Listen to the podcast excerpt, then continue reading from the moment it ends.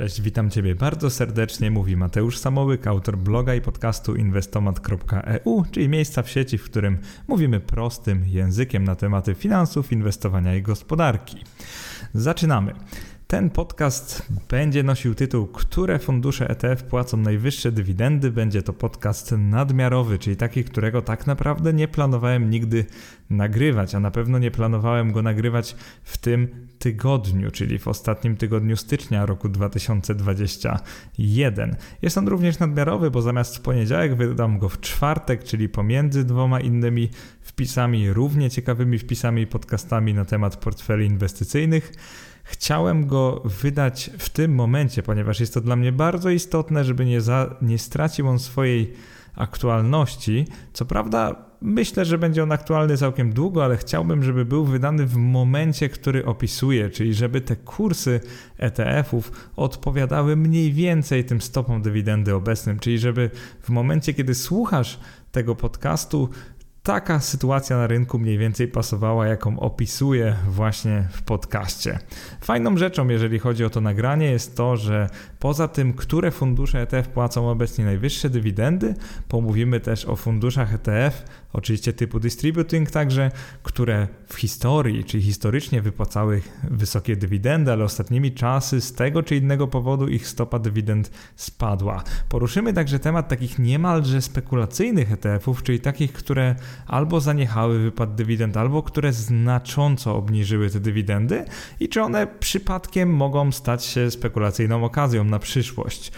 To będzie kategoria trzecia. Do kategorii czwartej natomiast zakwalifikowałem TTF typu distributing, czyli typu wypłacającego dywidendy, które niegdyś wypłacały całkiem spore dywidendy, ale wzrost ich cen, taki bardzo dynamiczny wzrost cen, spowodował, że teraz zwyczajnie nie są one atrakcyjne dla inwestora dywidendowego. Co nie zmienia faktu, że ich ceny wzrosły bardzo, ale to bardzo mocno. Więc są one taką swoistą ciekawostką, taką trochę dygresją na sam koniec nagrania, żebyście zobaczyli, że nawet w świecie ETF-ów typu distributing, czyli tych, które no, zostały po to stworzone, żeby wypłacać dywidendy, znajdują się takie, które bardziej można podciągnąć pod kategorię spekulacja niż kategorię dywidendowa okazja. Ten ETF będzie nawiązywał do następujących serii i wpisów na moim blogu. To jest bardzo istotne, bo uważam, że zanim przesłuchasz tego nagrania, warto, żebyś zaznajomiła lub zaznajomił się z serią o ETF-ach. Tam jest sześć wpisów i podcastów. Opowiadają one dokładnie, jak działają fundusze ETF, czym są, ile ich jest na świecie, ile one kosztują tak naprawdę. Trochę porównuję je też do tradycyjnych, czyli funduszy aktywnych inwestycyjnych.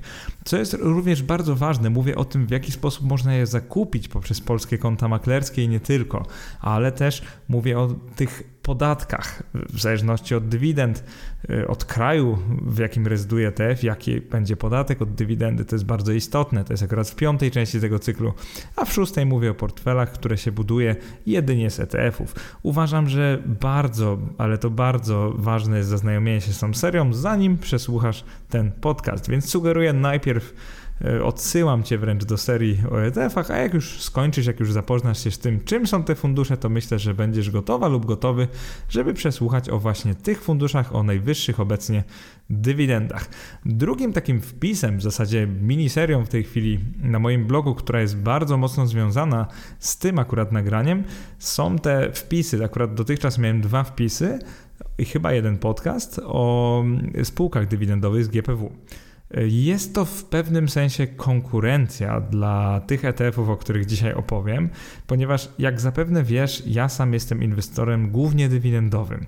To oznacza, że większość miejsca w moim portfelu zajmują albo obligacje, które płacą odsetki, czyli swoiste dywidendy, albo spółki, czyli akcje spółek, które te dywidendy wypłacają.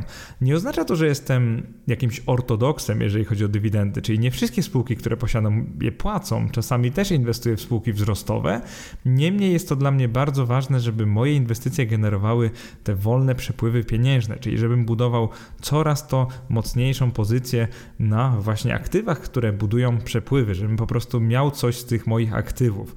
Bardzo mnie to motywuje do inwestowania, ale też sprawia, że buduję buduje już takie podwaliny pod machinę inwestycyjną, która w przyszłości będzie na mnie zarabiać. Czyli w tym momencie, kiedy zrezygnuję zupełnie z pracy, takiej pracy aktywnej, a może zajmę się filantropią albo po prostu innymi rzeczami, właśnie edukacją ludzi. Bardzo jest ważne dla mnie to, żeby moje inwestycje nie tylko rosły w czasie, żeby one faktycznie wypłacały te kupony.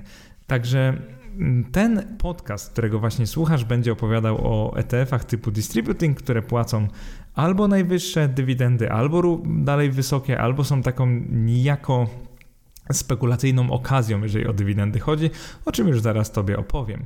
W jakim sensie jest on konkurencją dla tego podcastu o spółkach dywidendowych z GPW?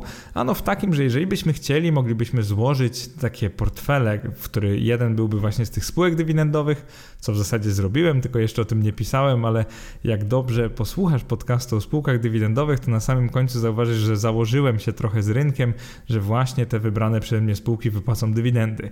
I w takim przeciwległym narożniku tego ringu powinien albo może stać właśnie portfel inwestycyjny złożony z niektórych ETF-ów, o których dzisiaj Wam opowiem, czyli tych ETF-ów dystrybujących, które wypłacają wysokie dywidendy.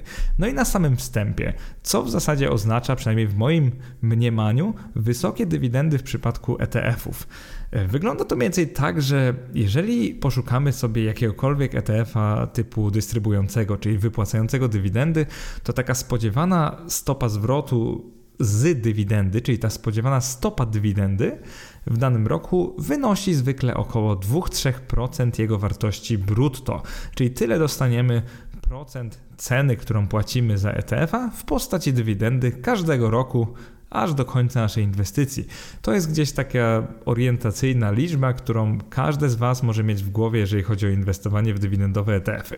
No i teraz, czy 2 do 3% rocznie brutto to jest mało, czy dużo, jeżeli chodzi o dywidendy? Powiedziałbym, że to jest bardzo mało i to jest znacznie poniżej jakiejś takiej mojej akceptowalnej stopy dywidendy. Jeżeli chodzi o ETF-y, to i tak jestem dość pobłażliwy, ponieważ akceptuję inwestowanie w fundusze ETF, które oferują dywidendy rzędu 4-5% brutto rocznie i właśnie to jest definicja wysoko dywidendowych ETF-ów dla mnie, około 5% brutto rocznie. Jeżeli dany ETF udowodnił, że przez X ostatnich lat, zwykle patrzę na 3 do 5 ostatnich lat, wypłaca wysokie dywidendy w relacji do jego ceny z danego momentu, to uważam, że to jest dobry ETF dywidendowy. Jeżeli do tego dochodzi to, że nie jest on bardzo zmienny, czyli jego cena trzyma się mniej więcej w podobnych poziomach, czyli nie skacze w jakichś momentach kryzysowych za bardzo, czyli nie jest to taki ETF powiedzmy stresogenny, to tym bardziej punktuje taki fundusz w moich standardach. Jeżeli chodzi o spółki dywidendowe, to pewnie zauważyłaś lub zauważyłeś, że jestem trochę bardziej selektywny. Czyli jeżeli chodzi o pojedyncze spółki, na przykład z GPW lub New Connect z polskiej giełdy, mówiąc prosto, to akceptuje dywidendy w wysokości 6 do 8, czasami nawet 9% brutto. Jeżeli taka jest spodziewana kwota dywidendy, taka mam na myśli stopa dywidendy, bo oczywiście kwota zależy od ceny, czyli kursu akcji, no to jestem w stanie, jestem skłonny zainwestować w taką spółkę. Tak jak przed chwilą mówiłem, w przypadku ETF-ów jestem dużo bardziej pobłażliwy, ponieważ yy, ich specyfika wymusza to, że posiadają one wiele instrumentów. Jeżeli coś posiada wiele instrumentów, przykład 300, 1000 lub 2000, to z natury jest bardziej zdywersyfikowane, czyli mniej ryzykowne. Więc jeżeli coś jest mniej ryzykowne, no to ja jestem w stanie zaakceptować nieco niższe stopy dywidend. Mniej więcej w ten sposób wytłumaczyłem Ci, dlaczego w przypadku dywidend akceptuję 5% rocznie brutto, E, w przypadku dywidend e, z ETF-ów, oczywiście miałem na myśli, a ze spółek pojedynczych akceptuję takie no wyższe dywidendy, raczej 8, 9, nawet 10% brutto rocznie. Teraz przejdźmy do takiego krótkiego intro, jeżeli chodzi o cztery kategorie, które omówimy. Zaczniemy od ETF-ów o najwyższych obecnie dywidendach. To są te ETF-y, które tak jak w chwili, gdy nagrywam ten wpis, tak jak powiedziałem, koniec stycznia roku 2021, wypłacają one obecnie wysokie dywidendy oraz potwierdziły, że te dywidendy są stabilne, czyli rokrocznie potrafią one wypłacić dywidendę rzędu 4,5, 5, nawet 5,5% brutto rocznie. I tak naprawdę to są główne ETF-y, o których dzisiaj sobie pomówimy. Drugą kategorią, taką jako ciekawostką, to są fundusze ETF, które historycznie miały wysokie dywidendy, ale ostatnio nieco je obniżyły.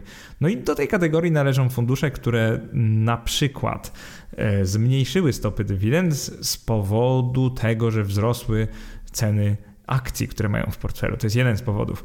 Y, drugi z powodów to jest na przykład, że po prostu wartości dywidend spadły w zeszłym roku, to, ale tak nieznacznie, więc te stopy uległy zmniejszeniu. Y, kryteria oceny w tym przypadku to będzie głównie przeszła stopa dywidendy oraz to, że obecna stopa dywidendy stale jest wysoka, ale jednak niższa niż dla ETF-ów z kategorii pierwszej. No i to mniej więcej jest skrót kategorii drugiej. Jeżeli chodzi o kategorię trzecią, tu jest już czysta spekuła, czyli fundusze ETF o takim spekulacyjnym potencjale przyszłych dywidend. E, jak zaraz usłyszysz, znajdują się w tej kategorii głównie fundusze, które kiedyś miały takie średnie do całkiem solidnych stop dywidend, natomiast ostatnio, czyli w roku 2020, żeby być bardziej precyzyjnym, mm, niemalże przerwały one wypłaty, czyli te stopy dywidend znacznie zmalały i zmalały do takich wartości, że wręcz inwestor dywidendowy kompletnie powinien je zignorować. Dlaczego niektóre z tych spółek, właściwie ETF-ów, bo spółki są pod ETF-ami, dlaczego niektóre z tych ETF-ów są ciekawe według mnie? Przede wszystkim dlatego, że niektóre z tych branż mocno oberwały, jeżeli chodzi o e, możliwości wypłaty dywidend w danym momencie, natomiast nie jest powiedziane, że z czasem nie wrócą one do tych wysokich dywidend w przeszłości. Jeżeli to by się stało, no to niektóre z tych ETF-ów mogą potencjalnie przy dzisiejszych cenach wypłacać w przyszłości nawet 6, 7 lub 8% dywidendy brutto rocznie, co oczywiście jak na ETF-a jest wynikiem genialnym i tak naprawdę rzadko spotykanym. E, mam na myśli zakładając, że inwestor nie kupuje w jakimś maksymalnym dołku typu luty-marzec zeszłego roku, czyli roku 2020. Ostatnią, czwartą kategorią, którą omówię w tym krótkim podcaście, będą fundusze ETF zbyt drogie, by kupił je miłośnik dywidend. To jest typowo już taka ciekawostka, kompletna egzotyka. Tutaj mamy do czynienia z ETF-ami, których znaczny wzrost cen jednostek, czyli z tych ostatnich dwóch lat zazwyczaj, spowodował, że stopa dywidendy jest na tyle niska, że inwestor dywidendowy tak naprawdę powinien przejść obok nich obojętnie. Dlaczego w ogóle o nich powiem? Trochę ku przestrodze, trochę jako ciekawostkę, żeby pokazać Wam, że niektóre z tych ETF-ów całkiem dobrze rokowały, jeżeli o dywidendy chodzi, czyli oferowały przykład 3% dywidendy brutto rocznie jeszcze kilka lat temu, ale ze względu na taki pewny walor spekulacyjny, czyli na przykład na kraje, w których inwestują, albo na branże, którymi się zajmują, ich stopy dywidend spadły naprawdę znacząco. Oczywiście towarzyszyły temu wzrosty cen, czyli można powiedzieć, że to są takie ETF-y dywidendowe, które ze względu na spekulantów, którzy podnosili ceny ty tego, co posiadają, czyli także ETF-ów, no bo jak wiecie, cena ETF-a tak naprawdę bezpośrednio zależy według metody NAV, Net Asset Value, bezpośrednio zależy od ceny tego, co on ma w portfelu, czyli np. akcji czy obligacji. Więc jeżeli akcje rosły spekulacyjnie, mam na myśli ceny akcji, no to oczywiście cena ETF-a również rosła. I czasami powoduje to takie anomalie, że na przykład inwestor, który kupił jakiś ETF dwa lata temu, to z dywidend zarabia teraz rocznie 3%, a ze zmian wartości ETF-a na przykład 100% rocznie. I to według mnie są anomalie, jeżeli mówimy o szeroko zdywersyfikowanych funduszach ETF. Tak jakby spodziewany ich wzrost cen nigdy nie powinien wynosić 100%, a jeżeli wyniósł, to prawdopodobnie mamy do czynienia z czystą spekulacją, a nie rozsądnym inwestowaniem. I to by było na tyle, jeżeli chodzi o cztery kategorie. Zaczynamy od kategorii pierwszej, czyli tej, tej głównej. To są fundusze ETF z najwyższymi dywidendami. I dwa kryteria tutaj zastosowałem. Pierwsze to była wysoka w 2020 roku stopa dywidendy. No i tu chyba nie trzeba nic dodawać. Chodziło mi o takie fundusze, które mają stopy dywidendy przynajmniej 4,5% brutto rocznie. Mam na myśli oceniając rok ubiegły. Y, drugim kryterium było to, że wysoka stopa dywidendy musiała zaistnieć w przynajmniej dwóch z pięciu ostatnich lat. Czyli chcemy takie ETF-y, które udowodniły też, że historycznie potrafią wypłacać wysokie dywidendy, a nie tylko takie jednorazowe przypadki, które w zeszłym roku wypłaciły wysoką wypłatę z zysku. E, jeżeli chodzi o te ETF-y, no to mamy tutaj cztery takie podgrupy. Pierwsze to będą ETF-y akcyjne koncentrujące się na spółkach wypłacających wysokie dywidendy. I to, co zdziwi niektórych z Was, to to, że nie znalazły się tu ETF-y, które w nazwie mają Dividend Aristocrats, czyli nie było tu takich ETF-ów, które typowo inwestują w dywidendowych arystokratów, natomiast w profilu tych ETF-ów jak najbardziej znajdziecie to, że one selekcjonują spółki, które wypłacają najwyższe dywidendy. Czyli gdzieś pośrednio faktycznie właśnie inwestują one w arystokratów, natomiast nie mają one tego w nazwie. Drugą subkategorią to są ETF akcyjne z branż, których ceny akcji w roku ubiegłym znacznie potaniały, co sprawiło, że wywindowało to wysokości wypłacanych dywidend. To jest bardzo ciekawa kategoria, o której zaraz sobie pomówimy. Trzecią z subkategorii to są ETF-y obligacyjne na obligacje korporacyjne wyższego ryzyka, czyli po prostu high yield corporate bonds. E, czwartą kategorią są ETF obligacyjne na obligacje skarbowe państw wschodzących. Jest tu również kilka ciekawych ETF-ów, które warto omówić. Więc teraz spójrzmy sobie tak całościowo na te ETF-y, co my tu mamy. Mamy 15 ETF-ów, z czego 9 to są e, fundusze akcyjne, 6 to są fundusze obligacyjne. Jeżeli chodzi o przekrój, to wygląda to mniej więcej tak, że z tych akcyjnych większość, czyli 5 ETF-ów inwestuje w spółki dywidendowe, mniejszość, czyli 4 ETF-y inwestuje po prostu w dane geografie, kraje lub branże, które trochę ucierpiały, jeżeli chodzi o ceny akcji w tym COVID-zie, czyli w zeszłym roku, głównie 2020. Jeżeli chodzi o ETF-y na obligacje, jest ich 6, z czego tylko dwa są na obligacje skarbowe, ale jak zaraz usłyszysz, co na pewno Cię zdziwi, jeden z nich wypłaca prawie najwyższe dywidendy w całym rankingu ETF-ów, który dla Was przygotowałem, co jest dość niesamowite, bo obligacje skarbowe kojarzą się raczej z bezpieczeństwem i z niskimi wypłatami odsetek, więc to jest bardzo ciekawe, że wypłaca on jeden z najwyższych dywidend w ogóle na rynku. Jeżeli chodzi o ETF-y na obligacje korporacyjne, tu będzie dość ciekawie. Tu będziemy mieli zarówno globalne obligacje, jak i obligacje tylko ze Stanów Zjednoczonych. I te fundusze będą się nieco od siebie różniły, co już zaraz omówię. Ale zaczynamy o tych funduszach akcyjnych. I przypominam, jesteśmy w pierwszej, czyli głównej kategorii podcastu. To są akcyjne ETF-y o najwyższych dywidendach. Zaczynamy od takiego, który no absolutnie można powiedzieć zdominował ranking. Jego skrót, jego ticker to jest DXSB. Jest to DBX Tracker Stocks Global Select DIF 100 UCITS. Ten ETF opiera się na indeksie z rodziny Stocks, takim dość rzadkim indeksie, jeżeli chodzi o no, inwestorów dywidendowych. Raczej skupiają się oni na rodziny indeksów MSCI albo FTSI. Natomiast tutaj mamy przykład właśnie tego indeksu Stocks. Co jest bardzo ciekawe w tym ETF-ie, to to, że on po prostu selekcjonuje 100 spółek globalnych, które wypłacają największe, najwyższe dywidendy.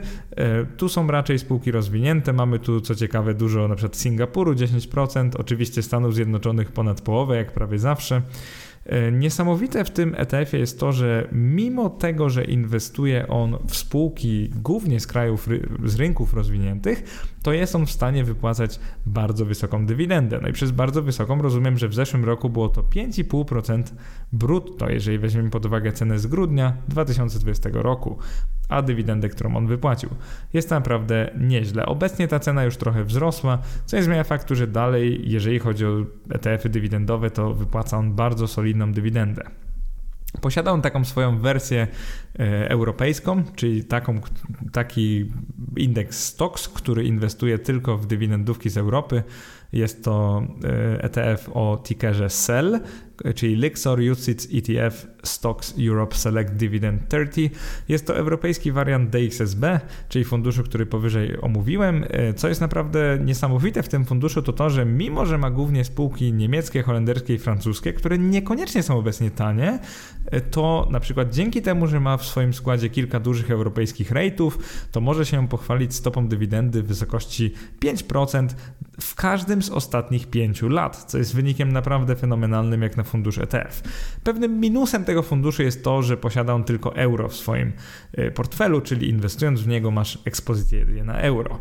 E, trzecim z takich bardzo ciekawych ETF-ów z tej kategorii jest ETF EUNY albo IEDY. O tym ETF-ie pewnie już słyszałaś lub słyszałeś, jeżeli słuchasz moich podcastów, bo w podcaście Tanie Inwestowanie mówiłem o nim całkiem dużo. E, ten ETF, jego pełna nazwa to jest iShares Emerging Markets Dividend UCITS ETF.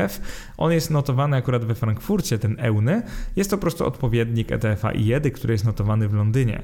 E, co mogę o nim powiedzieć? Bardzo wysokie dywidendy, świetne rozłożenie walutowe, niski, bo wynoszący około 10 współczynnik ceny do zysku.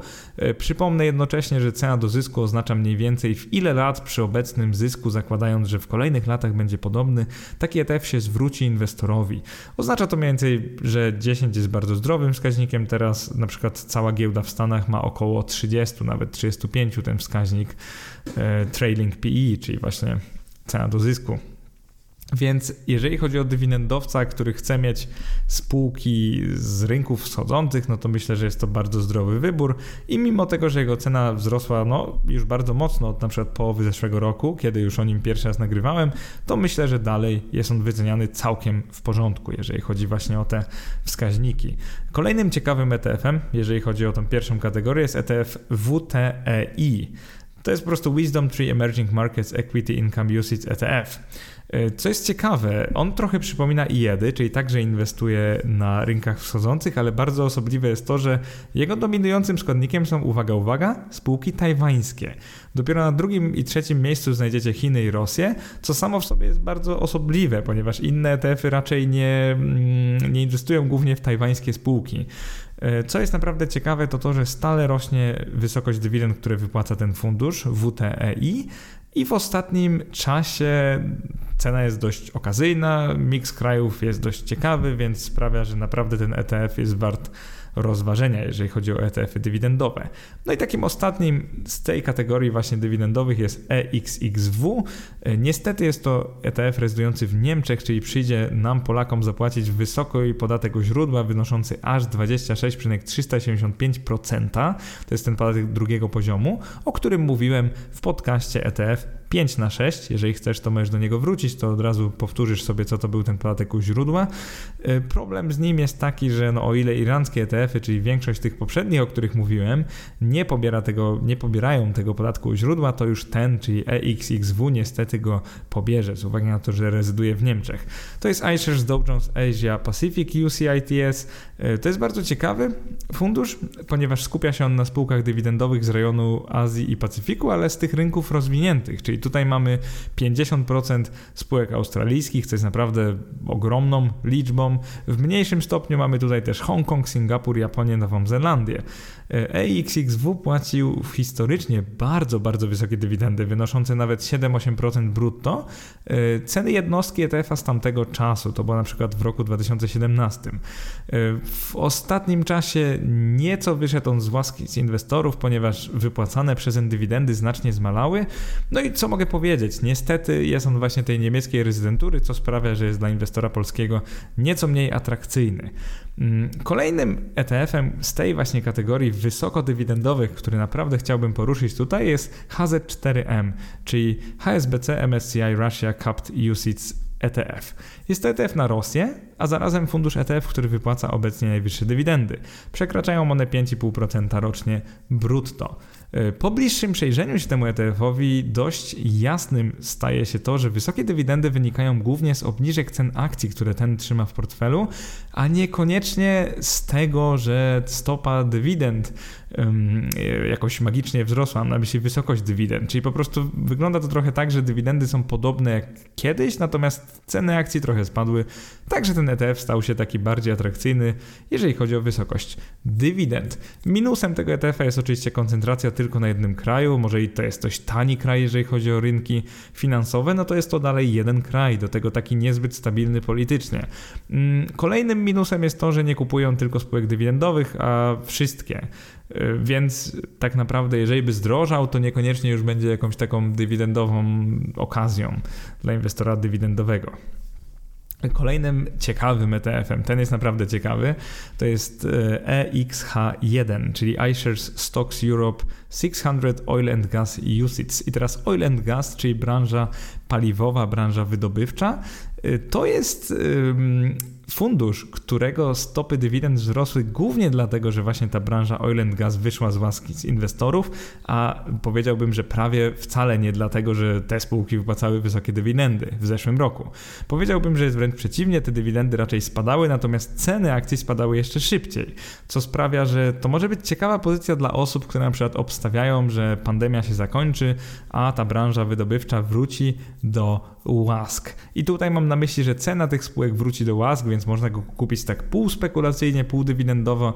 Jedynym minusem tego ETF-a jest to, że tak jak niektóre inne rezydują w Niemczech, co implikuje tą wyższą stawkę podatku u źródła, czego oczywiście należy unikać. Jeżeli chodzi o ETF-y obligacyjne z tego zestawienia, które są naprawdę warte wspomnienia, to powiedziałbym, że najciekawszym jest IUSP, IUSP, czyli iShares JP Morgan Emerging Markets Local Government Bonds UCITS. Jest to ETF bardzo szczególny. Po pierwsze, mimo to, że inwestuje on w obligacje skarbowe, to udało mu się wygrać pod względem obecnej stopy dywidendy z funduszami inwestującymi w, no i tutaj podkreślę, z natury w bardziej rentowne e, obligacje korporacyjne. No i po drugie, ciekawostką tutaj jest to, że jego portfel jest bardzo szeroko zdywersyfikowany, a najwyższą pozycją, największą pozycją w nim są obligacje Skarbu Państwa Indonezji. To jest dość ciekawe, bo po emerging markets spodziewamy się zwykle Chin, spodziewamy się Rosji, spodziewamy się Brazylii, a w tym przypadku mamy porówno mniej więcej Indonezja, Chiny, Meksyk, Brazylia, RPA, ale także obligacje polskie, obligacje skarbowe polskie około 7%. I jako ciekawostkę dodam, że jest to jeden z nielicznych ETF-ów w ogóle dostępnych przez polskie polskie konta maklerskie, który ma w sobie aż tak wysoki udział polskiej złotówki, bo jest to prawie 7% środków. Jest to dość niesamowite. Wielkim plusem ETF-a i USP i USP jest właśnie ta spora dywersyfikacja walutowa, co czyni go tak naprawdę jednym z najbardziej przyjaznych ETF-ów na obligacje skarbowe dla inwestora dywidendowego. Największym ryzykiem jest to oczywiście to, że inwestuje on w obligacje, w te papiery dłużne e, rynków e, mniej rozwiniętych, czyli oczywiście te państwa, no jednak mogą zbankrutować, więc może być tak, że kapitał tego ETF-a się jakoś mocnie, mocno e, osunie w pewnym momencie. Jeżeli chodzi o ETF-y na obligacje korporacyjne z tej kategorii najwyższych dywidend, no to wygrywa tutaj zdecydowanie ETF, który ma skrót ticker IS0R, czyli iShares USD High Yield Corporate Bond UCITS. Jest to fundusz na obligacje korporacyjne, który w 2020 roku wypłacił najwyższą dywidendę, jeżeli chodzi właśnie o obligacje korporacyjne. Warto dodać, że w każdym z ostatnich pięciu lat jego stopa dywidend przekroczyła 5% brutto, jest naprawdę wysoka stopa dywidendy jak na fundusz ETF, a jego niższe ceny, które mogliśmy zaobserwować w ubiegłym, czyli 2020 roku, mogły tylko dodatkowo zwiększyć spodziewaną przyszłą stopę dywidendy. IS0R inwestuje głównie w papiery dłużne ze Stanów Zjednoczonych, ale też kilka innych krajów. Ważne jest to, że dlatego wy wypłaca on tak wysokie dywidendy, ponieważ w portfelu posiada tylko spółki, mam na myśli obligacje spółek o ratingu BBB- minus i niższym, czyli to są, niektórzy nazywają je obligacjami śmieciowymi, inni mówią po prostu sub-investment grade, czyli no podinwestycyjna ocena, czy tam nota. Oznacza to to, że on przypomina nieco słynny Fallen Angels, do którego opisu zaraz przejdę, mm, ale jednak się od niego różni tym, że on nie wybiera tylko spółek mam na myśli obligacji spółek, które miały kiedyś wyższy rating, on wybiera te, które mają obecnie niski rating i niekoniecznie miały kiedyś wyższy. I teraz płynnie przechodzimy do słynnego Fallen Angels. W tym przypadku będzie to QDVQ ETF. E, iShares Fallen Angels High Yield Corporate Bonds UCITS. E, jego skrót londyński to był WING, tak jak skrzydło po angielsku. E, moim czytelnikom i słuchaczom jest on bardzo dobrze znany, podejrzewam, ponieważ często pojawia się w różnych portfelach. Czym są zatem te upadłe anioły, Fallen Angels? Mowa tutaj o spółkach, które obecnie mają niski rating kredytowy, ale w przyszłości miały wyższy rating, czyli wpadały do tej kategorii investment grade, czyli powyżej BBB. To, co czyni Fallen Angels ciekawym, to właśnie ta aktywna selekcja spółek, które niegdyś były bezpiecznie, ale w czasie trwania, w czasie życia, w okresie życia obligacji, ryzyko związane z inwestycją w nie musiało wzrosnąć. I teraz jak to prostym językiem mogę wytłumaczyć? Dlaczego ja tak lubię Fallen Angels? To są po prostu spółki, które kiedyś, w momencie przed emisji obligacji, miały wysokie ratingi, czyli były spółkami, które radziły sobie dobrze o dużej pozycji na rynku, o stabilnym biznesie, o przewidywalnym zarządzie, etc., etc. Natomiast co się stało? Podczas cyklu życia tych obligacji stało się takiego, że te spółki zostały zdegradowane do właśnie sub-investment grade, czyli fallen angels, upadłe anioły stąd, że były aniołami, czyli spółkami dużymi, solidnymi, no ale są teraz fallen angels, czyli upadłymi aniołami. Tutaj jest nawiązanie do pewnie wielu gier komputerowych. Ci z Was, którzy na przykład znają grę Diablo, będą wiedzieli, że tam takie upadłe anioły się e, pojawiały. Stawały się takimi powiedzmy demonami lub diabłami. No i w tym przypadku miejmy nadzieję, że nie są to demony i diabły, tylko to są spółki, które są wręcz trochę bardziej obiecujące niż te, które na przykład znajdziecie w tym funduszu IS0R. Minusem Fallen Angels jest oczywiście to, że te spółki stale mają ten niski rating kredytowy. Plusem jest to, że jednak są one bardziej stabilne niż te, które posiada ten ISOR, IS0R, przepraszam. Więc Fallen Angels są taką fajną jakąś mm, alternatywą dla obligacji korporacyjnych wysokiego ryzyka, ponieważ w pewnym sensie są one bardziej bezpieczne niż takie nieprzefiltrowane obligacje wysokiego ryzyka. Przechodzimy płynnie do drugiej kategorii, czyli fundusze ETF o stale wysokich dywidendach, ale takich, które historycznie miały o wiele wyższe dywidendy. No i nie będę tutaj się rozwodził nad warunkami, bo są one dokładnie tak jak powiedziałem. Chodzi po prostu o to, że z jakiegoś powodu ich stopa dywidend z zeszłego roku nieco spadła, ale kiedyś historycznie była wyższa niż teraz. Wśród tych funduszy dominują fundusze akcyjne, jest ich 13 a 15. Y, to są głównie fundusze na, na przykład na Wielką Brytanię, która w zeszłym roku mocno oberwała, jeżeli chodzi o ceny akcji. No i oczywiście dlaczego oberwała? No mamy efekt COVID, efekt Brexit, sumujemy dwa efekty i to sprawia, że inwestorzy się boją tego rynku. Znajdziemy w tym zestawieniu także ETF na miks akcji z całej Europy na przykład. Y, I zarówno rozwiniętych, jak i wschodzących. Będą tu też dywidendowi arystokraci, którzy no, z jakiegoś powodu stali się trochę mniej arystokratyczni w zeszłym roku. E, ciekawe jest też to, że do drugiej kategorii weszły dwa fundusze ETF na obligacje skarbowe, również krajów emerging markets, ale ich e, stopy dywidend, również historyczne, no nie są takie ciekawe jak na przykład USP i VGEM, które znalazło się w pierwszej z kategorii, więc nie będę o nich jakoś specjalnie wspominał. Jeżeli chodzi o najciekawsze ETF, według mnie z tej kategorii to będzie to ETF ISPA oraz ETF EXSG. Odpowiednio pełne ich nazwy to iShares Stocks Global Select Select Dividend 100 USITs oraz iShares Euro Stocks Select Dividend 30 USITs. To są odpowiedniki ETF-ów DX, SB i SEL, czyli tych, o których mówiłem pierwszej kategorii, tyle że ze stajni iShares. Obydwa zasługują na naszą uwagę głównie dlatego, że ich historyczne stopy dywidend były bardzo wysokie. Powiem Ci szczerze, że kilka lat temu wynosiły nawet 7%. Coś takiego stało się w roku 2020, że ich stopy dywidendy spadły do 3-4% brutto. Są to agregaty różnych akcji globalnych oraz europejskich, y, które tak naprawdę mają zadanie wyłapywać y, spółki o najwyższych dywidendach i tak naprawdę to jest jedyne kryterium, jakim się posługują. Y, jedna uwaga to jest to, że one akurat rezydują w Niemczech, więc zabierają ten wyższy podatek o źródła, co znacznie zaniża ich opłacalność dla polskiego inwestora. Tym niemniej są bardzo ciekawe właśnie pod tym względem dużego spadku stopy dywidendy, który wynika głównie właśnie ze spadku wypłacanej dywidendy, a nie ze spadku cen. To jest o tyle ciekawe, że warto by się zastanowić, co posiadają te ETF-y w portfelu i dlaczego ich wypłaty dywidend spadły tak drastycznie. Dru trzecim właściwie ETF-em w tej kategorii, który omówię, to jest ETF IQQD. Y, mm, czyli iShares UK Dividend UCITS. Według mnie to jest najciekawszy fundusz z tych y, w drugiej kategorii, ponieważ w 2020 roku miał bardzo niską dywidendę i tak naprawdę zaniżona ona była wobec lat ubiegłych nawet o 60-70%, więc przy obecnych cenach on, jego potencjał dywidendowy sięga nawet 6, 7, może nawet 8% rocznie brutto, w zależności od wpływu pandemii oraz Brexitu na Wielką Brytanię. Jeżeli obstawiasz, że pandemia chyli się ku końcowi i że Wielka Brytania niedługo już nie będzie dotknięta jej tym negatywnym efektem oraz obstawiasz to, że spółki dywidendowe poradzą sobie dobrze w następstwie pandemii oraz właśnie będą wypłacać wysokie dywidendy, to ten ETF w taki sposób półspekulacyjny może być dla Ciebie interesujący. Trzecią kategorią, którą króciutko już umówimy, to będą fundusze ETF o spekulacyjnym potencjale przyszłych dywidend. No i co oznacza spekulacyjny potencjał? Przede wszystkim to, że stopa ich dywidend z 2020 roku znacznie spadła w porównaniu do tej stopy historycznej. Oznacza to mniej więcej tyle, że w kategorii drugiej znalazły się ETF-y, których nominalne wartości dywidend spadły w roku 2020 jeszcze bardziej drastyczne niż te kategorii drugiej, czyli tej ostatniej, o której mówiłem.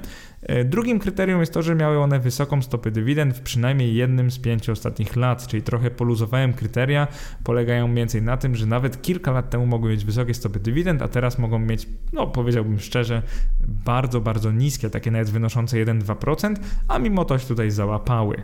Mm, ta kategoria ma za zadanie wyłapać te spółki, właściwie te ETF-y, które zostały przez COVID dotknięte najbardziej i były zmuszone na przykład przez sytuację albo regulatora do zaprzestania wypłaty dywidend albo do znacznej redukcji tej wypłaty dywidendy. Zaczniemy od dwóch znowu niemieckich ETF-ów, czyli rezydujących w Niemczech. Tutaj uwaga na dywidendy. Jest to EXX1 oraz EXV1, czyli odpowiednio iShares Euro Stocks Banks 3015 USITS oraz iShares Stocks Europe 600 Bank USITS. Jak słyszysz pewnie z nazw, e, są to ETF-y na spółki typu finansowego, banki, spółki finansowe. E, ciekawe jest to, że pierwszy z nich kupuje akcje krajów, w których wprowadzono euro, a drugi dorzuca do tego jeszcze banki brytyjskie, skandynawskie, szwajcarskie oraz polskie, czyli po prostu z Unii Europejskiej, ale niekoniecznie krajów, które wprowadziły euro.